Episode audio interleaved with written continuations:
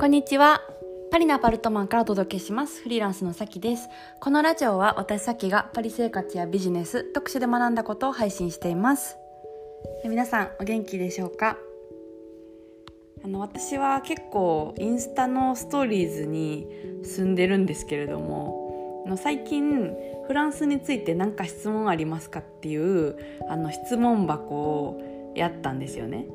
で、まあ、そしたらいろいろ興味深い質問をいただいてで、まあ、あのストーリーズでお返事して面白かったんですけどなんかそれをあのこのポッドキャストでもちょっとシェアをしようかなと思って、えー今日は撮ってます。なんかいくつかこうフランスについての質問ってもらったんですけど今日取り上げたい話はですね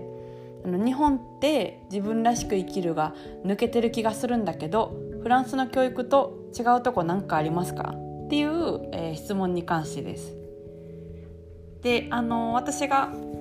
まあ、あの答えたことはすごいいろいろあるんですけどまあこの話はなんか喋りだしたら本当にもういつまでも喋れるぐらい興味深い話題なので、うん、あのちょっとこのポッドキャストでも話そうかなと思ったんですけど、まあ、あの自分らしく生きるってこうフリーランスで自分というあの、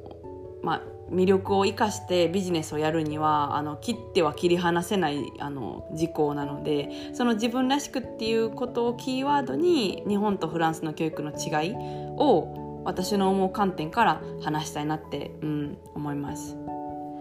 であの私自身はフランスの学校教育を受けたことはないんですけど、まあ、いろいろインタビューをしたりですとか周りの友達とかパートナーとかに聞いてたら、まあ、やっぱりすっごい違うなっていうのを感じていて、うん、あのまずは学校教育に関してなんですけどあの家庭教育もあると思うんですけど学校教育に関してはもうすごいあの記述とか論文とかの、まあ、つまりその自分の意見を言う割合がかなり多いらしいです。日本のテストとかってあの8割ぐらいが選択制だと思うんですよ。4択の中で正解を探して選ぶだったりとか、うん、あとは暗記してその括弧の中に、えー当てはめるべきなんだろうなんか織田信長とかを書くみたいな っていうやり方だと思うんですけどで記述とかの割合はわりかし少ないと思うんですね0かもしくは1割とか。うん、でもあのフランスの学校教育はその自分の意見を言うっていうところが、まあ、テストとかにおいてもかなり多くを占めるからなんだろうな自分らしくっていうか自分の意見を言うという、えー場面は多いし自分の意見を言うというメリットが多いっていう感じです。だからなんか例えば正解、まあ、A か B か C かを答えないといけなくて答えが間違ってたとするじゃないですか。でもその記述でどうしてその答えを選んだのかっていう考え方が良かったりとか納得できる意見だったらあの結構点数をもらえるみたいな感じらしいんですよ。なんで、まあ、結構違うなっていう。うんでその日本の教育だったら、まああのも成績を良くするためには選択、まあ、正解を当てに行く力だったりとか暗記する力とかがあるとあのメリットがあるとつまりその最高い採点、えー、と点数を取れてなんかいいといい学校に行けたりとか、うん、っていうあの感じだからまあ結構違うと思うんですよ。あとはなんか教室の話し合いとかもあの記憶をたどるとなんか自分らしく自分の意見を言って例えば説得力のある意見が必ずしも採用されるっていうわけじゃなくてどっちかというと多数決採用だったと思うんですよ。つまりあの多い意見が、えー通るというだから自分らしくいるということのメリットがそんなにないんですよね。うん、逆に自分らしく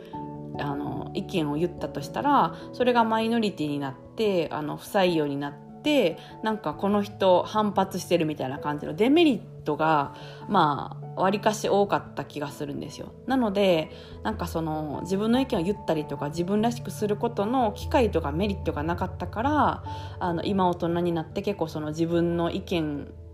を言うのが苦手とか、うん、っていうことがまあまああるんじゃないかなっていうことを思います。あとはなんか、えっと、家庭教育の場合はそのちっちゃい時とかに例えばいたずらして、えー、か両親に怒られたとするじゃないですか親に怒られたとするじゃないですか。でそしその時にあの言い訳をしたら結構まあ日本だと怒られると思うんですけどごめんなさいってまず言いなさいみたいな。じゃなくってあの言い訳ができたら結構褒められるみたいな。あのなんでかって言ったら自分の意見をちゃんと持っててこの行為をしたっていうことが説明できるからなんかじゃあまあなんか、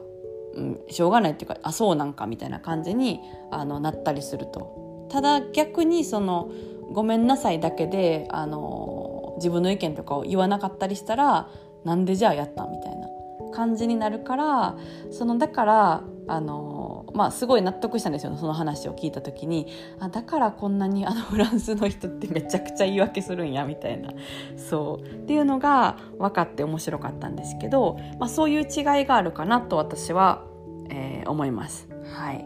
えー、何かなんか面白いなと思ってもらえたら嬉しいです。じゃあ今日は以上でこの辺でお開きということでまた次回のポッドキャストでお会いしましょう。私の最新のお知らせやセミナーは LINE の、えー、公式の方でしてますのでよかったら登録してもらえると嬉しいです。それでは皆さん今日も素敵な一日をお過ごしください。それでは